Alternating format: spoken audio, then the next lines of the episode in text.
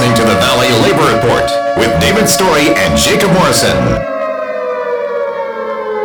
The time has come for America to hear the truth.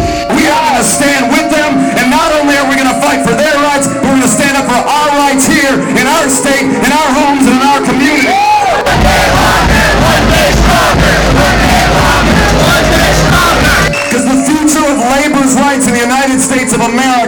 is not going to be decided in the courts. It's not going to be decided in Congress. It's not going to be decided on talk radio, and it sure is not going to be decided on Fox News.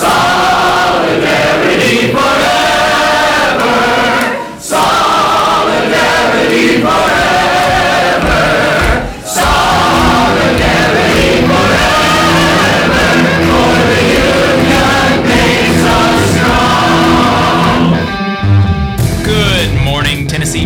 This is the Valley Labor Report. My name is Jacob Morrison, here with my co host and fellow agitator, David Story. It is Saturday, September 19th, 2020, and we're broadcasting live online and on the radio on WVNN in the Huntsville, Decatur, Athens listening area from Athens, Alabama. A recording of this program will play tomorrow, Sunday, September 20th, 2020, on the great WGOL in Russellville, Alabama. Today, we are talking to U.S. Senator from the great state of Alabama, Doug Jones. A recent study found that union nursing homes had 30% lower COVID fatality rates, showing that non union workplaces are a public safety risk. We'll take calls and more on today's Valley Labor Report. Thanks for tuning in, po- folks. Uh, we appreciate your time. If you want to see what we're up to throughout the week, get our snide quips about the news of the day, then you should follow us on social media. Uh, we're on Facebook at facebook.com slash Valley Labor Report. We're on Twitter at Labor Reporters. I'm on Twitter at Jacob M underscore AL. David is on Twitter at Radical Unionist. That's spelled R A D I C L Unionist. If you missed part of the show and want to go back and watch it later, you can search YouTube for The Valley Labor Report and subscribe to our channel. Uh, you can go back and watch the full show there, and we also clip segments throughout the week. And we upload the program on more than 11 different podcasting apps. So, to see if we are on your listening platform of choice, you can go to the Valley Labor Report transistor.fm slash subscribe.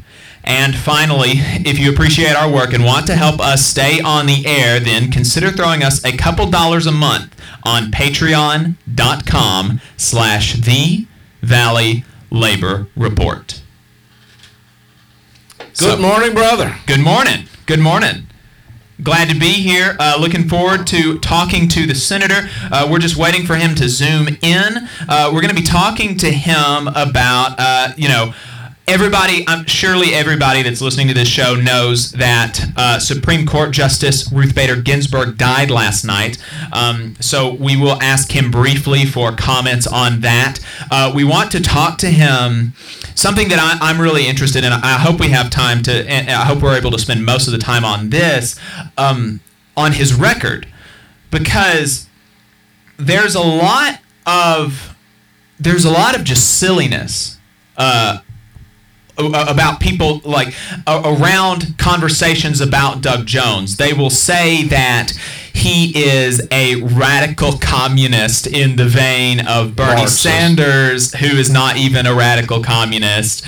Um, they will say uh, that he does nothing to help people in Alabama, and like both of these things are just they're just it's just silly, right? He It's, it's nothing but dog whistles. Oh, well- it's just terrible. Yeah. the way they portray. And I mean, look, folks, like, I am not, you know, I think people that n- listen to the program know that w- both of us are pretty far left, and so we're good judges. of when- when- you know, takes one to know one, right? Like you've got two uh, pretty left-wing folks here, and we're telling you, like Doug Jones is not like not nearly as far left as we are, and there are multiple votes that that I have disagreed with him on, but um, but he has done uh, really good things for the people of Alabama, like genuinely good things. And he, he has worked really hard for the people of Alabama. As a freshman senator, uh, as a Democrat in a Republican led Senate, he has co sponsored 17 bills that were signed by the president. Like, as a Democrat in a Republican controlled Senate and as a freshman senator. Like that's not that's not a thing that happens. But um, Senator, uh, the, the senator is on the line now. We've got him uh, on the Zoom call. So uh, Senator Doug Jones, we appreciate you taking your time to talk to us today. Hey, not a pleasure. It's my pleasure, guys. It's just kind of a crazy time right now, but thanks for making the time for me today. I really appreciate it. Hope all is doing well.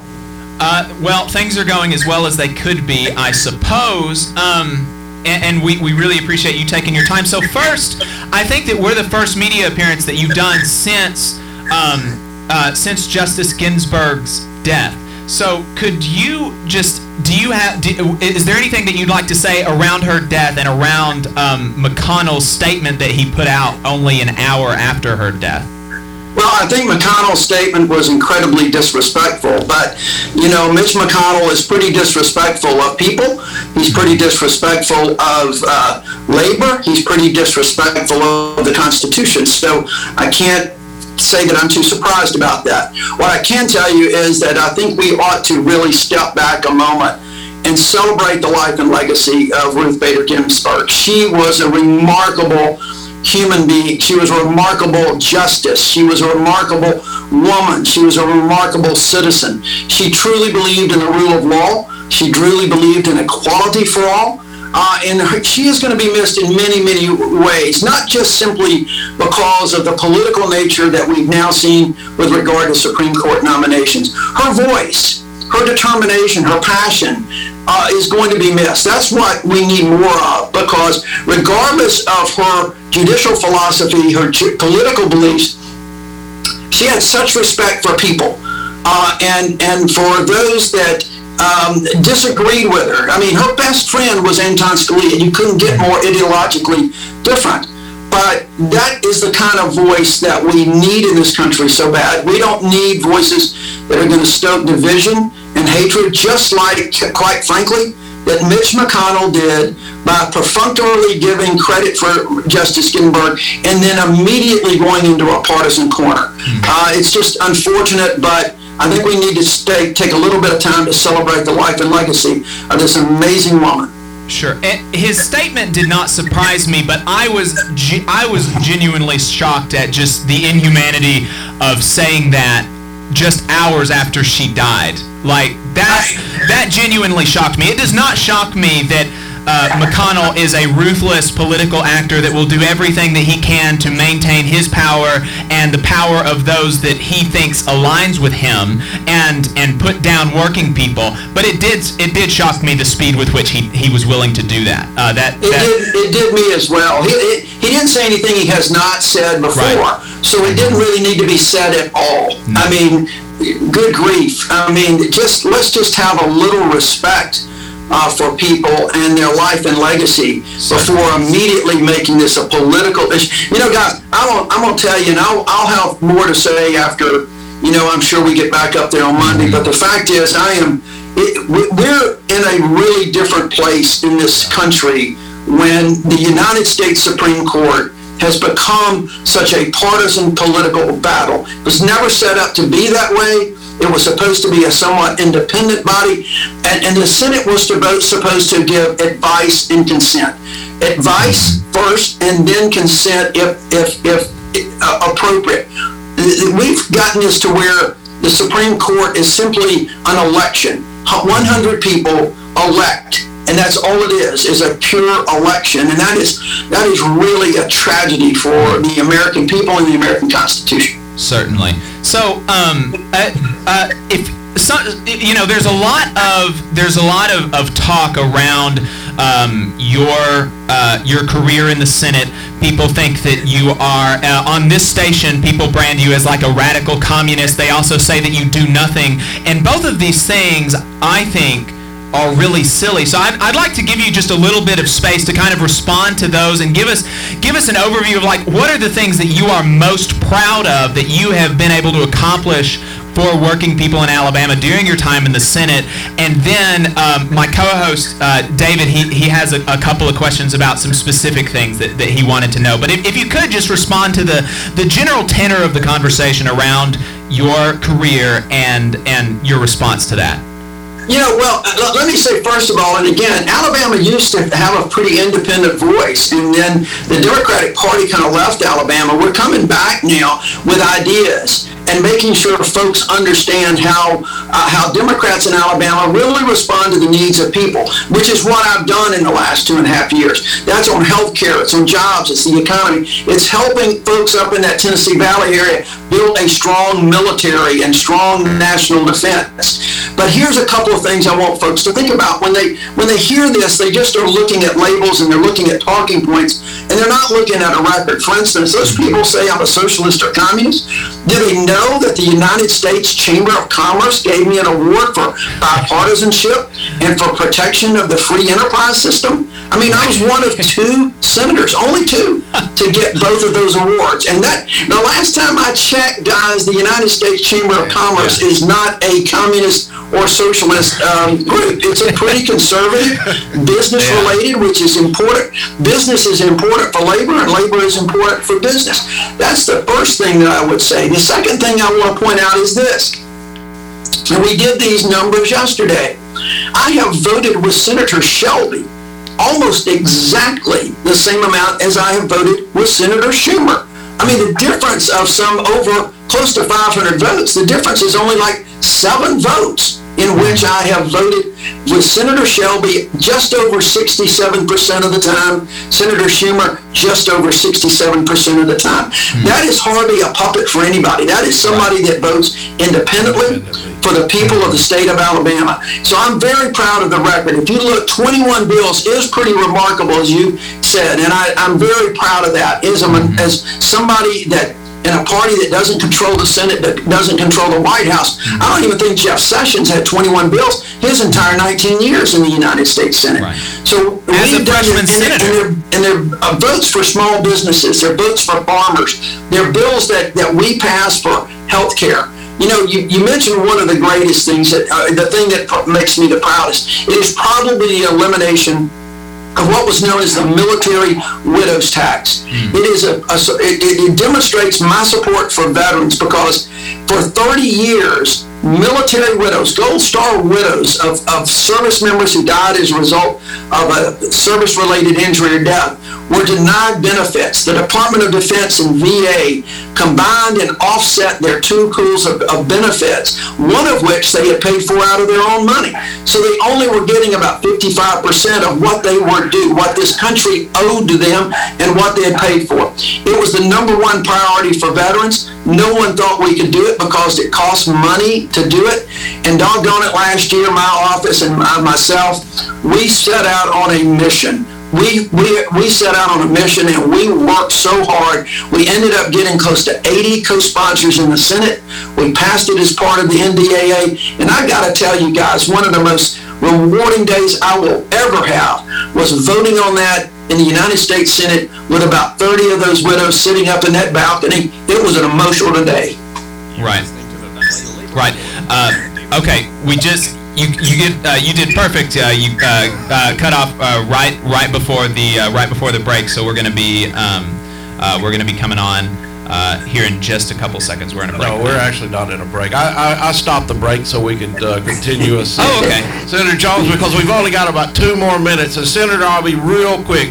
I certainly appreciate you coming on and speaking to the working folks of Alabama. Uh, it- I would be remiss if I didn't ask. I've got a lot of members uh, in the Machinist Union that work in the airline industry, and we thank you greatly for helping, uh, you know, get some of them, uh, some subsidies into the uh, airline industry that helped keep those working people employed, not only keeping those working people employed, but keeping the airline industry functioning, which is an extremely important part of the econo- economy of the, of America. Uh, and they kind of wanted to know, is there, do you, do you hear any rumblings about how we're going to do on the next, uh, on this next COVID response bill that may be coming up? Well, there's a lot of talk about this. I, I can't tell you, and I think the, the Ginsburg death has really thrown a political uh, monkey wrench into everything right now. Uh, so we don't know. I'm hoping that we can still get, we're working on a package that would include some relief for the airline industry to help those machinists, because I think that that's really important. Um, it's really going to depend on McConnell and whether or not he and the Trump administration will move any at all. What they put out right now is just totally inadequate. It doesn't cover any of the folks in Alabama or doesn't cover very much. We've got to protect those machinists for the airlines. We've got to protect uh, healthcare workers. We've got to protect city and county workers. There are, you know, folks are getting laid off because our city and county governments are not getting anything. And so the, I think there's a chance but, you know, we're going to continue. I tried to get the Butch Lewis Act, which is protecting pensions, Yep. uh, involved in there as well, and I'm still hoping that might can get. I do want to give one quick shout out. I know you got a lot of machinists out there, but I got to tell you, I was in South Alabama yesterday, and I went over to the uh, Alabama Power Company staging area to help those hurricane folks. And your IBEW people down there are doing a hell of a job too, guys. I got to tell you, Yes. Yep. they are working around the clock with passion, with professionalism, and I could not be prouder of the IBEW folks that are working late, getting up early, uh, and getting out there and getting people's powers restored because it's it's pretty bad down there. Yep. Senator, it's uh, 9:50, and I know you've got uh, some other previous engagements to meet, so we wanted to thank you very much for coming on. Uh, and Thank you for your time and speaking to the people of Alabama, something that uh, we hope we can see a debate eventually between you and Tuberville, and he won't keep Yeah. running like a coward, but maybe, maybe that won't be the case. Maybe we can get you on with uh, him, but we certainly appreciate your time. Well, I'll I'll come back on whether he does or not. Thank you guys. I appreciate it. All right. Thanks. I appreciate it.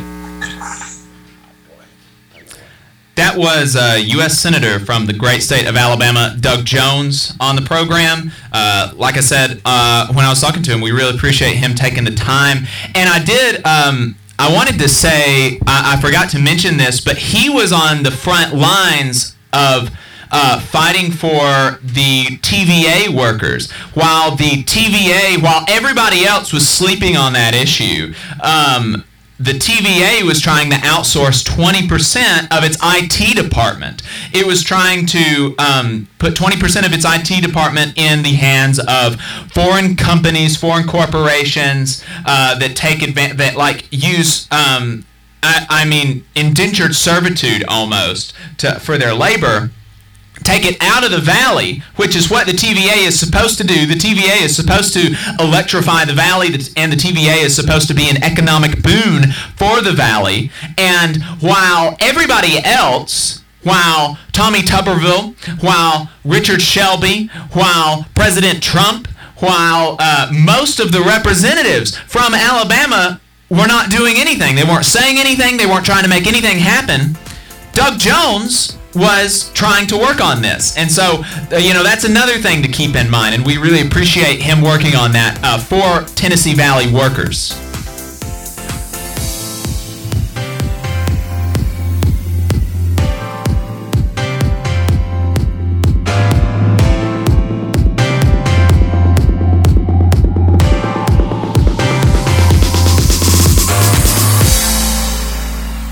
Listening to the Valley Labor Report with David Story and Jacob Morrison. Long-haired preachers come out every night. I try to tell you what's wrong and what's right.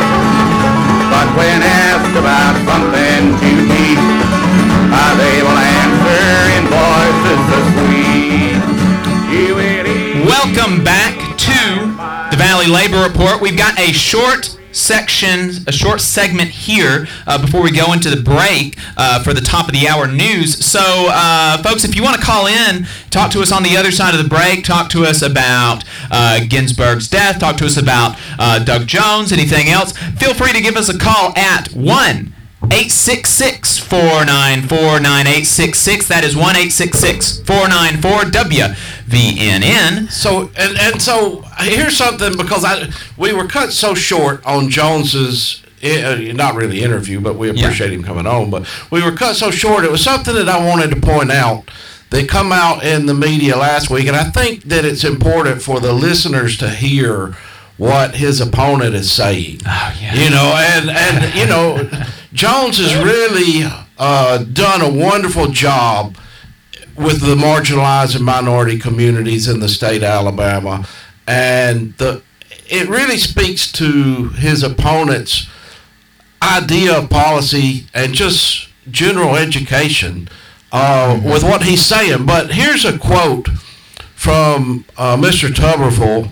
Uh, he was in uh, Birmingham, Alabama, at the Sunrise Rotary Club, and they asked him about the Voting Rights Act of 1965, which it, I mean, in Alabama, if there's if there's anywhere else in the in the nation that we should know about that, it's in mm-hmm. Alabama. Right. And, and his reply was, I quote, "You know, the thing about the Voting Rights Act, it's you know, there's a lot of different things you can look at it as. You know, who's it going to help? What direction do we need to go with it? I think it's important that everything we do, we keep secure. We keep an eye on it. It's run by the government, and it's run to to the point that we it's got structure to it. It's like education. I mean, it's got the it's got to have structure. Now, for some reason, we look at things to change to think we're going to make it better, but we better do a lot of work on it before we make a change. And that's the end quote. I, I'm flabbergasted. He does. I'm He doesn't. flabbergasted. He doesn't know anything. This man is a fool. He doesn't. He doesn't even know what the voting. If if if in, in if instead they had asked the question, "What does the Voting Rights Act do?" He Oh, it would have been. It would have been. It would have been worse. it would have been even It would worse. have been worse. Because he clearly doesn't even know what it does. He clearly doesn't even know what it does, and he was just trying to BS his way through an answer. And that's why we can't get debates in Alabama because they don't know policy. All they know is I'm a Republican. That's it. That's it. Folks, you're listening to the Valley Labor Report. We'll be right back after this commercial break.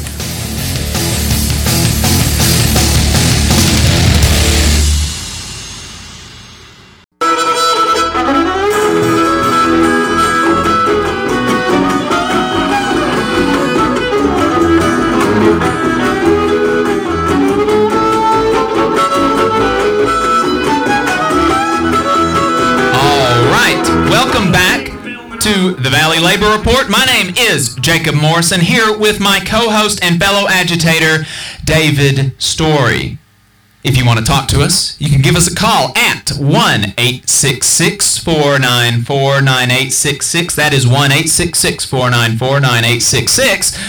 Uh, we were talking about uh, Tuberville before we left, and um, and his his um, comments on the Voting Rights Act, and just just to kind of back because you know people generally kind of know what the Voting Rights Act did, but they um, a lot of folks don't know that it was struck down by conservative activist judges that uh, in Scalia's opinion, I believe it was Scalia that wrote this. In Scalia's opinion, he did not have constitutional objections to the Voting Rights Act.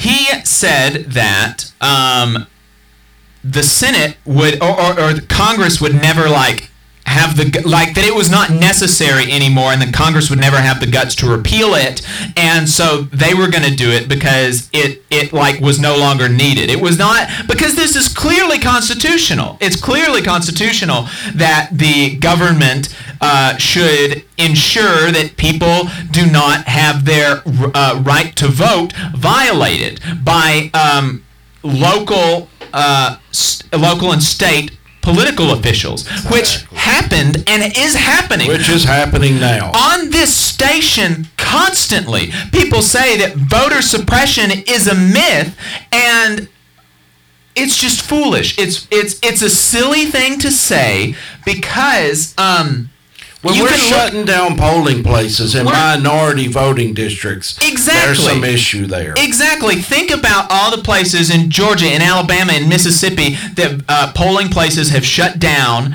or have not opened new polling places, and then think about the demographic demographic makeup of that. So during the primary, I saw um, I, I saw long lines. Like incre- I, uh, incredibly long lines to vote, uh, and everybody in that line was a minority. All, like I think maybe I saw one one white person in this line. So clearly this is a majority minority polling precinct. I have never in my life I have voted every single election that I have been eligible for. That's like 6 or 7 or 8 or 9, okay? I have never in my life waited more than 15 minutes to vote. Dude, I've been I've been voting in the country most of my adult life, and I've never waited. Yeah. Never waited. Ever. I have never waited more than 15 minutes, and I'll give you a guess as to the demographic makeup of the precincts that I'm in. Okay? And uh, it's it's lunacy to say that this is not intentional, and and it's not as bad. Incredibly, it's not as bad in Alabama as it is in Georgia. Georgia has it's been insane. The there are people that in the primary waited for I believe up to 8 hours to vote. And if you don't think that has an effect on the people that are willing to sit in line for 8 hours, you're you're lying. You're lying to me. I don't believe you. I don't believe the people that say that waiting in line for 8 hours has no effect on the willingness of citizens to vote. I don't believe you, okay? If you're saying that, I don't believe you.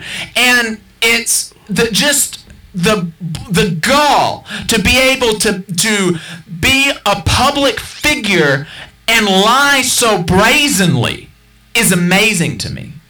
Yeah. And well, and here's the thing, Jacob. And Tommy Tuberville doesn't know a thing about it. Yeah, that, and that's kind of the point that I was about to make. Is I it, it, I don't think it's the fact that Tuberville really uh, is against the Voting Rights Act of 1965. I don't think it's the fact that he would would like to go in and repeal the Voting Rights Act of 60, 1965. I think it's just a simple fact that he's ignorant.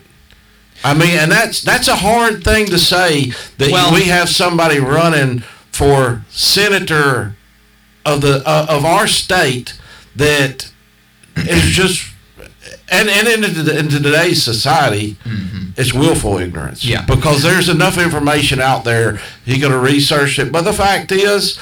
Why research anything? Why put out any policy? Why schedule a debate with Senator Jones? Because I think the R next to my name is the mm-hmm. only thing that I need to win, and I, and, and it's my opinion that the people of Alabama deserve to hear someone art- articulate the policy that they are going to support when they get in office. Right. You know, um, the question comes up a lot. Is it stupidity or is, or is it evil? Right? Is it is it ignorance or is it uh, um, um, malevolence? And I think for a lot of these people, the answer is yes. You know, it's, uh, is Yeah, it, I mean, are, are you right, stupid? you're Are, right. are they stupid or evil? Yes, is Yeah. the answer. Um, like he doesn't. He obviously doesn't know anything about the Voting Rights Act, but he knows that uh, he he has to know enough that it helps him and it hurts minorities and, and, and the ability for minorities to make their voices heard. That's and that's all he needs to know. That's all that's all that he needs to know. Um, and uh, I I mean it's stupid or evil. The answer is yes. Well, they know for a fact that you know the last the last numerous presidential elections, including this previous one, if you go by a Democratic vote, that that the Republicans never win. They can't win. Republicans have won the popular vote um, once, time. One, One time. time. in the past like 35 years. So they, they they know Yeah. for one They they, need to prop up uh, the electoral the electoral college, and for Right. two they need to suppress Democratic votes because Right. because that's the only way they win. They they don't support working class people in this state Right. or in this country. Well, speaking of speaking of voting, um, especially with Ginsburg's death, like I'm genuinely worried about a repeat of the 2000 election, where um, not only the winner of the popular vote, but the winner of the electoral college did not become the president of the United States. And um, I'm worried about something worse happening um, because.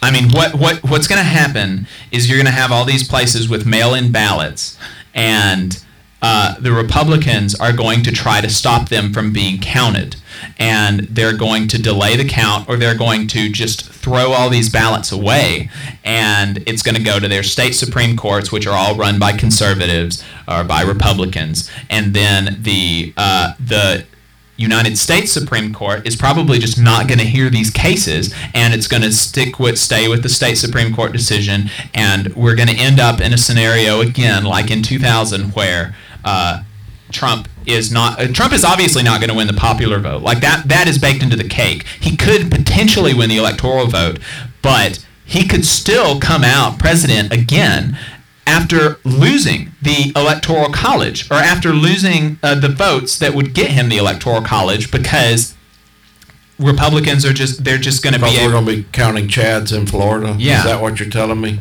or uh, they're just not going to count mail-in ballots or they're going to try not to count mail-in ballots. Yeah, I'm not I mean- gonna. I'm not gonna call the. I'm not gonna call. Uh, you know, the fire. Pull the fire alarm quite yet on stuff like that because I, I believe that maybe that we still do have some Hmm. uh, elected officials with integrity uh, across the nation, um, but they're they're fastly dwindling. They're I fastly just- dwindling. I don't know. I don't know. I'm I'm I'm genuinely worried about it.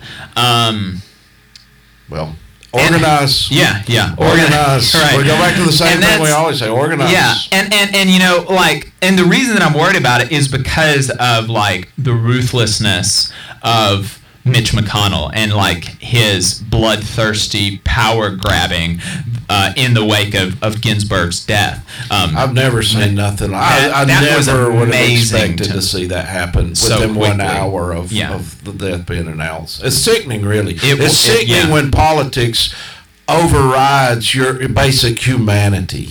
I mean, yeah, that that that was wild. Um, so when we come back, we, we're going to talk about the study that found that we're going to switch gears uh, and talk about the study that found that nursing homes that had a union had a 30% lower COVID-19 fatality rate than non-union nursing homes. No kidding. No kidding. Non-union workplaces are a public safety risk. We'll talk about that on the other side.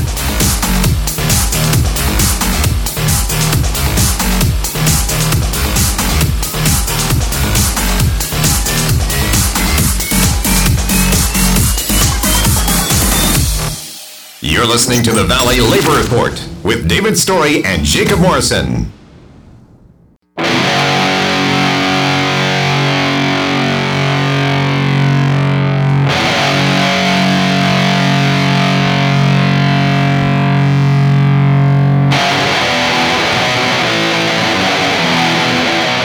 Let's go! Folks, welcome back to the Valley Labor Report. My name is Jacob Morrison. I'm here with my co-host David Story. We have been talking. Uh, we talked to Doug Jones earlier in the show. We talked about Tommy Tuberville. We talked about the Voting Rights Act. Now, coming back to our bread and butter, we're talking about unions, okay? And when I saw this, I was really happy. I was not surprised, but I was really happy. And so, what this is, is a study out of the uh, Health Affairs Journal. It's an academic journal about health affairs. And what it found is that more than 40% of all reported coronavirus cases, uh, deaths, came out of nursing homes, right? This has been known for a while. A lot, like a really disproportionate amount of deaths have come out of nursing homes. Uh, part of the reason for that is, of course, because nursing homes house old people, older people, and older people are more susceptible to the virus, right? They're held captive. yeah. They're held captive. I mean, it's basically a prison for old folks. Yeah, yeah. So, um, but um, uh, but what this study found is that um, in nursing homes where the healthcare workers had unions, there was a 30% relative decrease in COVID 19 mortality rates compared to facilities without healthcare worker unions. Additionally, there was a 40% decrease in coronavirus cases in nursing homes with um, healthcare worker unions.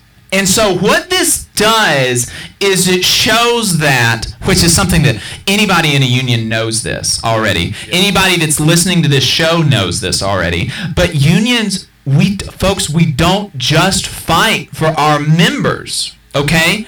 We fight for our members. We fight like hell for our members, okay? And we deserve like we deserve to have people fighting for us. Okay? Working people deserve advocates, and working people deserve to be able to be their own advocates. We deserve higher wages, better working conditions, better health care, better benefits, more time off, okay? These are things that working people deserve.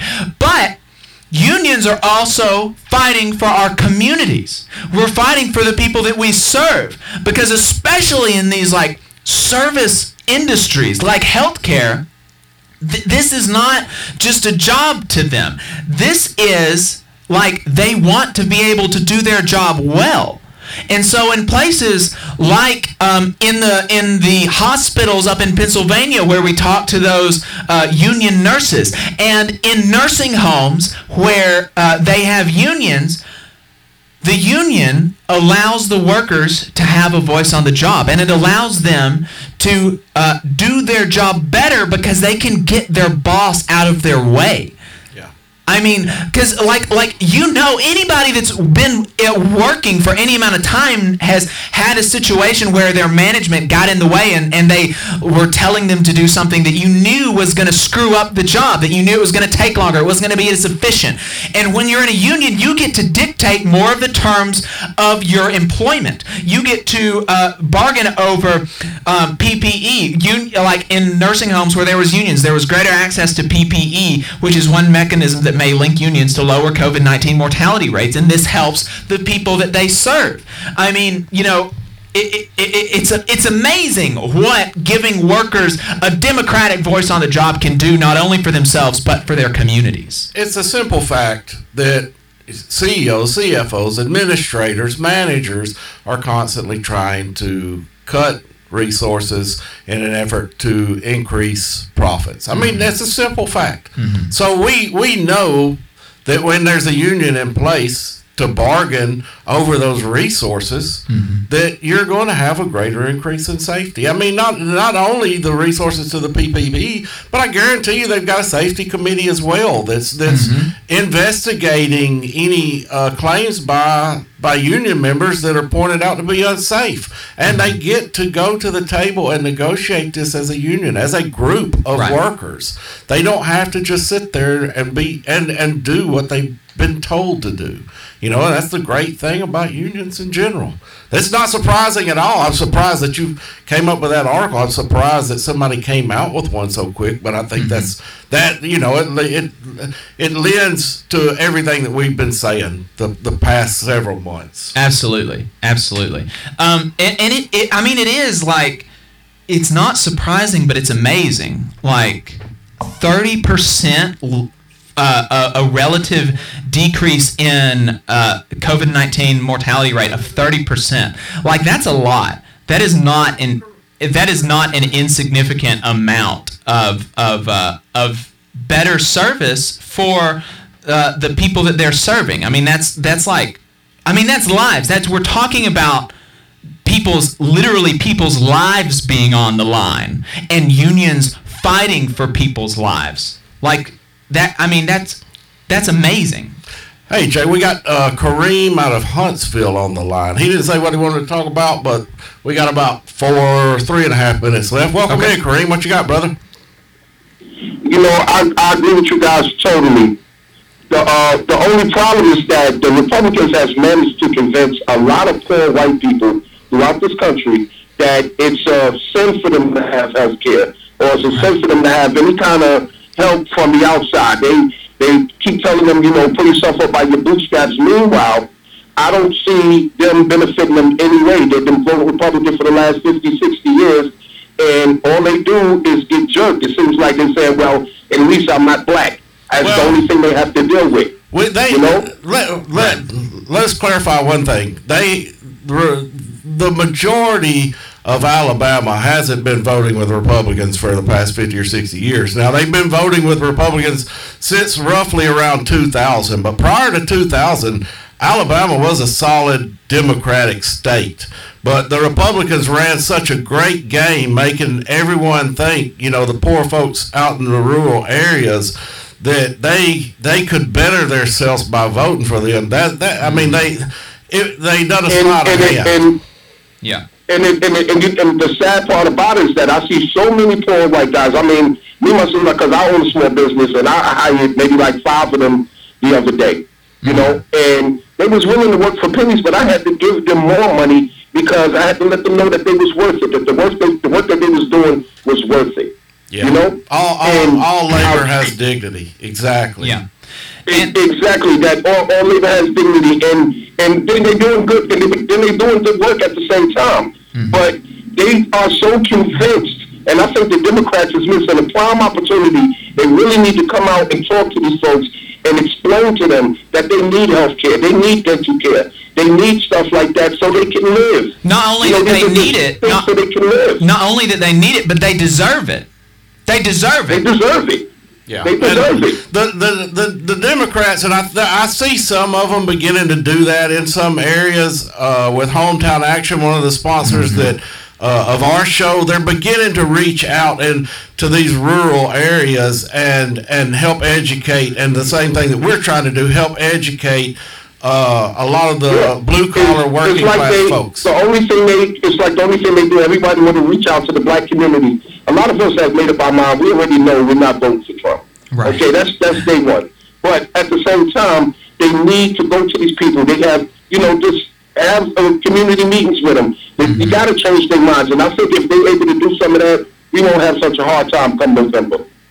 I think so. I think you're right, and I think that's why, like David said, um, that's why we want to do this show is to educate people because not only uh, do people like are people told that oh you know like li- like I was saying with Doug Jones like Democrats are like radical communists or whatever which is just a silly thing to say uh, but they also don't know the power that they can have through organizing through a union. And you know and, and these are things that even more than voting for Democrats are going to help people. Uh, and so that's what we wanted like we, we want to like share the good news you know so to speak of of organizing and like what you can win if you fight with your brothers and sisters on the job and in your community. Um, and, and it's it's not even just voting for Democrats. It's not even primarily voting for Democrats. It, it's not that's not even the majority of what we talk about on the show. The majority of what we talk about is fighting with your uh, sisters and brothers on the job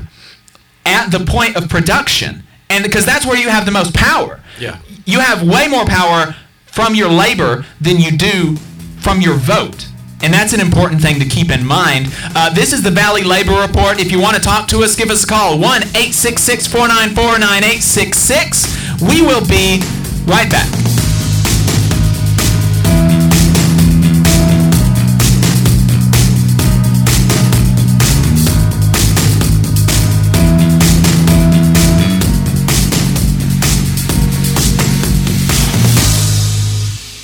You're listening to the Valley Labor Report with David Story and Jacob Morrison.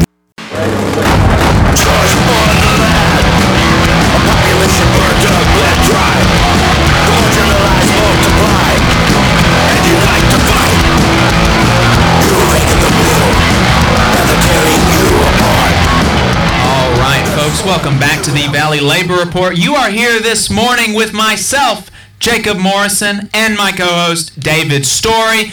We've been talking about uh, Doug Jones, Tommy Tuberville, the Senate election, uh, COVID nineteen in um, in nursing homes with and without unions.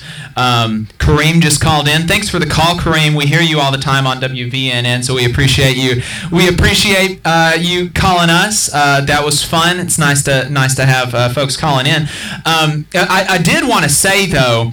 I just wanted to reiterate that point that I was making before we came off, uh, came into the break. That um, like you can organize in a union and not even vote for Democrats. Like that, like you have so much more power with your labor than you do with your vote that um, that's the thing that we really want to emphasize is organizing in your workplace forming a union fighting together with your brothers and sisters on the job for better working conditions and when you organize a union you don't have to wait for a politician. You don't have to rely on a politician. You don't have to rely on the good graces of your boss. You just have to believe that your labor is worth something and fight for it. That's it. That's all it takes. Mo- most of David's members, in fact, are conservative or libertarian leaning. And David will fight like hell for them. He will fight tooth and nail for his members, and his members will fight for him right it doesn't like like the bonds that you have with your brothers and sisters in a union transcend almost anything else okay like i don't care Absolutely anything else. Yes. I mean, absolutely anything I don't else. care ultimately. I mean, I care. I do. I care who you vote for in November. And I'll tell and like and I don't care to talk about that with you. But if you vote for Trump in November and you are a member of my union, you are in the labor movement, I will fight for you. And people that are in the labor movement that are going to be voting for Trump in November, they're going to be fighting for me. I think they're voting against their own interests when they vote for Republicans. And I think that's obvious. Republicans have made it clear that they do not think working people should have power in this country. They think it should be run by oligarchs and autocrats. That's obvious.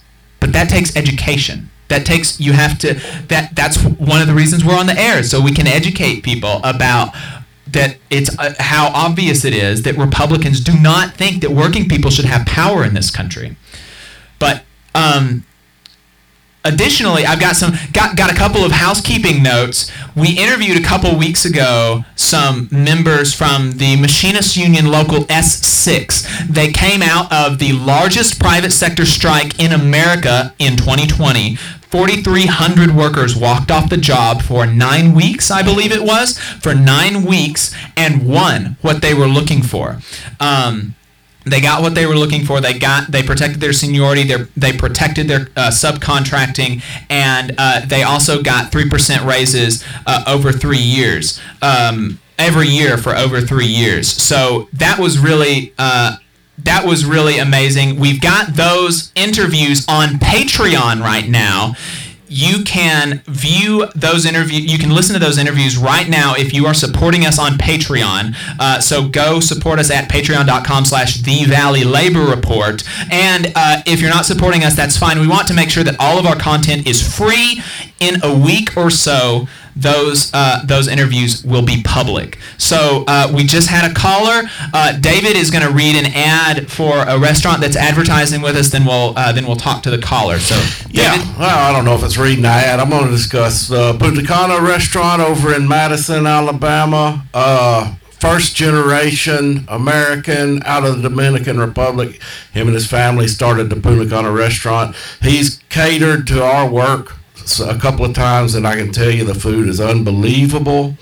Uh, it's it's kind of it's it's he's from the Dominican, but it's kind of a fusion of Dominican uh, Caribbean uh, food. But uh, it's at uh, three thirty thousand ninety eight Andrea Lane in Madison, Alabama, which is just just down from the the Publix over there on County Line Road. Uh, they got several combos that are unbelievably good. The stewed chicken, uh, fried plantains. Uh, they've got chicken uh, drumsticks, fried chicken drumsticks, chicken plantain sandwich, and, and uh, Tony said his favorite is the specialty dishes, which is a, a sample platter plate. And uh, the sample platter plate consists of stewed chicken, pork, steak, rice choices, mango, beans, and salad choices. So, uh, 10, 10 bucks for, for that combo plate with, with chicken, steak, pork, the whole nine yards. I mean, that's really a deal, and that includes that includes uh, uh, your drink there. So stop by there and uh, give him a try. You'll be you'll be really impressed. And, and he's working his tail off. You know, first generation American coming over here, working at the plant with us, working after work. You know, in his restaurant, he's living the American dream, and he's he's ecstatic, man. Yeah. He's really ecstatic and a great kid. He's Yeah. about yeah, I say kid. He's about your age. He's Is just he? And he of owns his college. own He's restaurant? about 23, 24, man, and Wow. he's just he's out there killing really himself. He's out there killing himself, and he's doing a good job. That's so really stop cool. by Punta Cana Restaurant. All right. Yeah, and uh, yeah, we got a caller on the line, and uh, I think it was Mark. Mark, how you doing, brother? Doing good. Uh, appreciate listening to your show, you know, but the thing I think is very dangerous, uh, you know, to, to say that just Republicans don't care for the working class is such a blanket just statement because I look at it like the, the problem that our country is having a lot is that everything has turned into kind of, I mean, we use a phrase around here, Alabama Auburn, where, hmm. you know, you have an Alabama fan who looks at a guy like Cam Newton and thinks he's not a good player just because he played at Auburn, or an Auburn fan. And doesn't like Nick Saban, so Nick Saban's not a good coach. Hmm. I think it's a dangerous statement to come out and say, you know, like Kareem earlier, and I hear him all the time all the different shows, and Right. you know, to go blatantly just one-sided like that on blanket statement to me is very dangerous because I don't believe the fact that Republicans are against the working class, but I know a lot of Democrat billionaire CEOs that don't care about uh, their employees just as much as you may say that there's a Republican uh, head of a company or, or politician. I think I think you're absolutely right. I think you probably hit the nail on the head, and me and Jacob, uh, believe it or not, have a lot of discussion about that uh, outside of the radio show. I'm not a big fan of Democrats or Republicans, but I think, and I'm not trying to speak for Jacob, but I'll speak from my perspective of I lean towards what he leans towards agreeing with what he said for the simple fact that uh, we were talking about right before the show. If you look at the Republicans, they refuse to even debate. They mm-hmm. refuse to even hold a debate on their own policies because they think that they're going to win. It's just an automatic, and I think that's dangerous for democracy because it it doesn't do justice to not only the Republican Party, but it doesn't do justice to the citizens to actually listen to to, for example, Tommy Tuberville. Mm-hmm. What what what is what is your thoughts on policy besides I'm going to get in there and support Trump, who may or may not get elected in another month.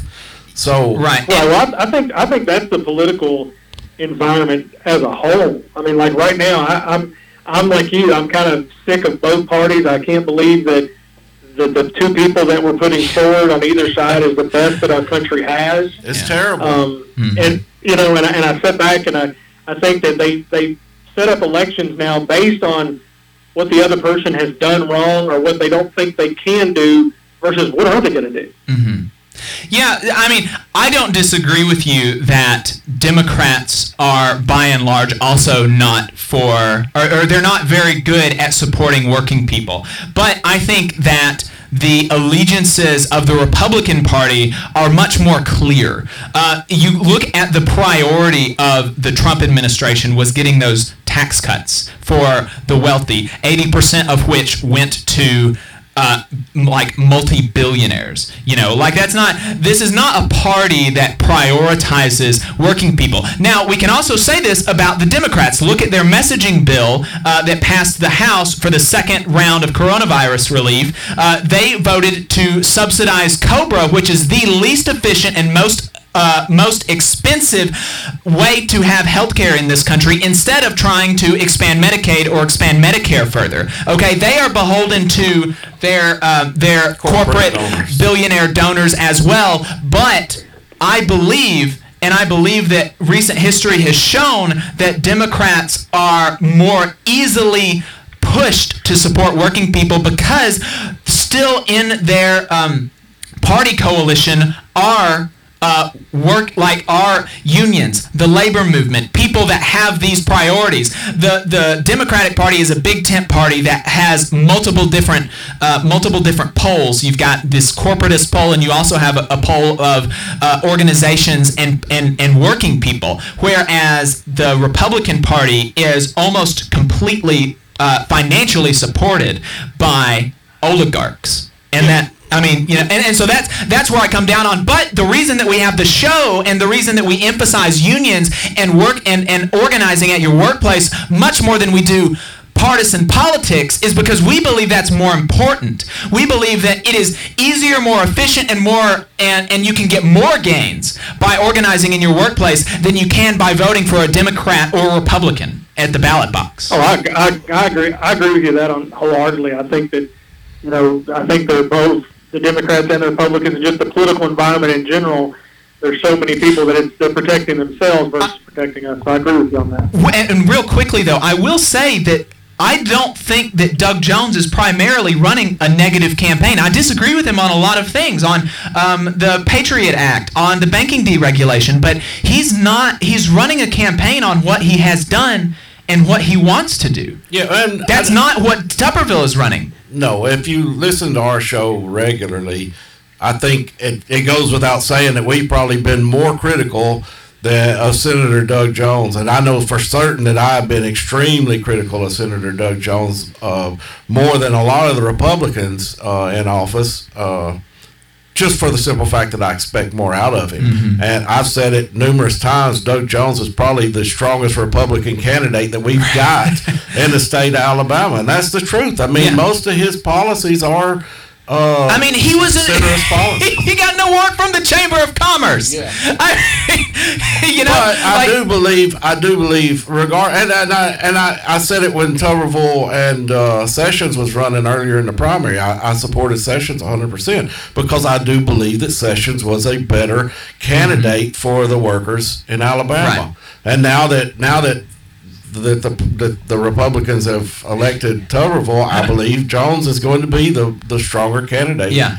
Than uh, Tuberville. I mean, and at least Jones, like, he's got a theory of government, right?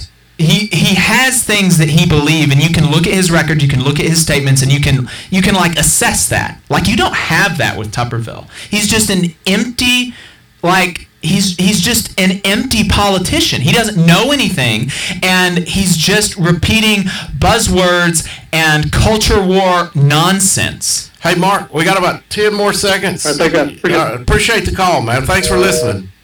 Yeah, thanks for calling in. I, I really appreciate it. I love talking to people. That's why, you know, that that's why we, we wanted to uh, to get on this station instead of like doing a podcast is because we want to meet workers in Alabama where they are, and where they are is conservative talk radio. Yeah, and I So- think you know, and I think it does a good job because you know he's a reasonable caller. He, He made a is, yeah. reasonable point, and nobody got aggravated and No. shouted him down and talked over him. Yeah. you know, We appreciate got the to call, brother. We got to start listening to people. Definitely. Stay tuned. You're listening to the Valley Labor Report with David Story and Jacob Morrison.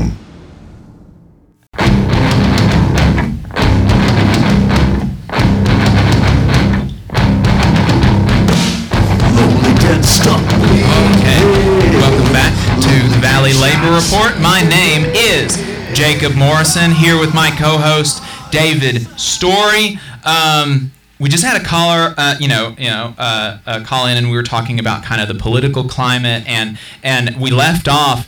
You know, I was emphasizing that, you know, look, um, it's much more efficient, much more effective, and you can get a whole lot more by unionizing and just fighting for it directly, right? Because you don't you don't have to wait for anything. Like all you just got to organize. Like you could start organizing to have better working conditions, better wages, better health care tomorrow. Okay, the next time you see your coworkers, you can start talking about these issues. And um, I had a friend uh, text me and say, you know, that she felt like I uh, that that I wasn't like hitting on like reproductive issues and like women's health issues being important for workers. And that's true. That's like that's encompassed in getting ne- health care. This is a negotiable term. That's a nego- and, and that that's definitely encompassed. You know, it's important to uh, say that as a specific issue because that that's incredibly important and it is it is essential for workers and that is just one more way that unions can help people and that way if you have a union and you have a powerful union in your workplace you're fighting for each other you don't have to rely on the politicians on the government on elections to make sure that you have reproductive health care that you uh, that that you have uh, uh, the things that you need as a woman like covered. You don't have to worry about the next election. It's it's in your contract. It- that's a negotiable thing. And and so that's you know like if you've got a union like if you have a union in your workplace that is powerful uh, that you've got a lot of solidarity among your members among your brothers and sisters like a lot of this political stuff is almost secondary even tertiary. Yeah. you know to you yourself obviously it's important because it affects uh, the people in your community and unions play uh, you know unions fight in elections obviously and we send people out and we mobilize for politicians and we do that because it's important to fight for our community. But for us like for our needs the the elections are like almost secondary or tertiary because we've already got them taken care of Yeah, and I think that's probably the disconnect there is the fact that people don't understand that in a union that's a negotiable Mm-hmm. item. And the fact that if you have a unionized workplace and if you are negotiating for those health care uh, packages, you don't have to rely on the Supreme Court Right. to overturn like they did with the Hobby Lobby case, like they did with the uh, sis- Right. uh,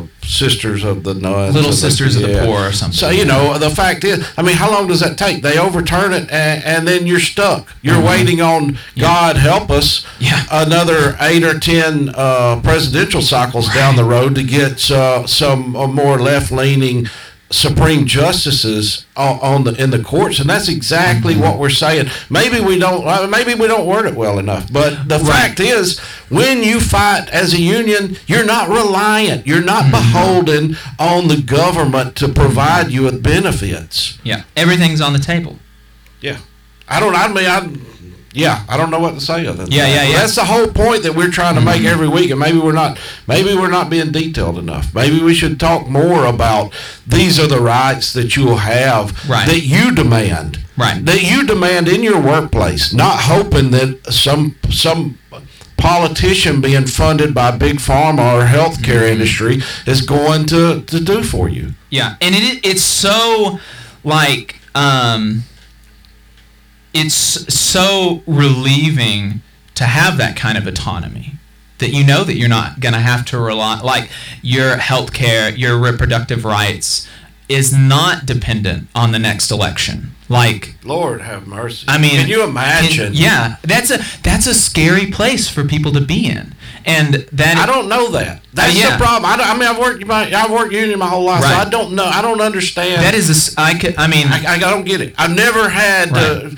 work in the service industry as a waiter or a waitress or or or one of these other locations and Mm-hmm. and wonder, am I gonna are they gonna do away with IUDs on Right. the next one or something or another like Right. this? You know, I. It's, Yeah. it's it's a terrible place, It's and a- that's why we're preaching. Right. We can help you. right We Yeah. can help you, and you can help yourself more than anything. Right. I mean, that's all we would do. That's all we would do is help you to help yourself. We, we can't like we can't come in there and like wave a magic wand after going into your workplace and boom, you've got a union, right? All we can do is educate you about how you can help yourself. Yeah, And, and, give you the we- infrastructure. and give you the infrastructure and like connect you to the people that can that can walk you through the process and uh, uh, and and you know bring you into a system of support where you've got people that are trying to help you uh, not only win a union but win gains after you get a union. and stand with you week to week to week. Yes. I mean that is Like the most like you talked about earlier. In, in my workplace is is predominantly right wing mm-hmm. Republican libertarian style, but just like you said, regardless of political affiliations, we all stand together and support each other. When mm-hmm. when somebody goes out You, you know we're we are we're working with them to make sure they get everything that they need, and that's mm-hmm. something that you don't get in any other workplace environment. Maybe you've got some friends, but not the whole cohesive unit. You know the solidarity that you build there. Yeah. You don't get that in a normal workplace environment. I mean, how many people work over at AFGE? Oh, thousands. Thousands. Exactly. Yeah. Exactly. And so you don't have the ability to uh, do some mutual aid with somebody that you've never never met over Mm-hmm. on the other side of the arsenal unless that union is providing that buffer between those employees and saying, "Hey, guess what? At this union meeting, so and so was sick last Right. month. We need to help them out any way we can." Yeah, well, you told me um, a couple of years ago at the uh, AFL-CIO convention, you were talking about uh, your machinist convention that happened a couple days prior, and how this uh, this man was like new to the union, and he like got up and was talking about how much the union means to him and his family, and how Yeah. like, and you said like he was brought to tears, and this is you know oh, just about the whole room was brought to yeah, tears. like, and I because can't you remember- don't you don't recognize Well- it. It's become so old hat that this is just what we do. You don't Mm-hmm. Right. recognize it until somebody comes out and says thank you for what you're doing. Right. And that's when it spurs that. Yeah, I guess you're right. I mean, it just it's Mm-hmm. Yeah. it becomes second nature. Yeah. I mean, solidarity, love, respect, um, support, that is second nature in a union. Yeah. That's just what you do. It's like, a, I mean, you know, I make the comparison to churches a lot. I don't, you know, I only know the church environment that I came up in, but there was a lot of love and support and, and solidarity between the people in that congregation that I have on, the only other organization that I've seen even come close to that kind of uh, that kind of interconnectedness is a union. Um, and, and you know, like I think that's missing. Like a lot of people, especially as we're in a more secular age where a lot of people don't go to church as much anymore. Like they don't, th- they just don't have these communities that they can count on for support. And and And like we're certainly not getting it in, in the political sphere. Yeah, and we're telling you- getting it there. you can get it from the labor movement. The labor movement, you will have millions of people that are willing to fight for you day in and day out. Join a union and tune in again next week to the Valley Labor Report. Thanks.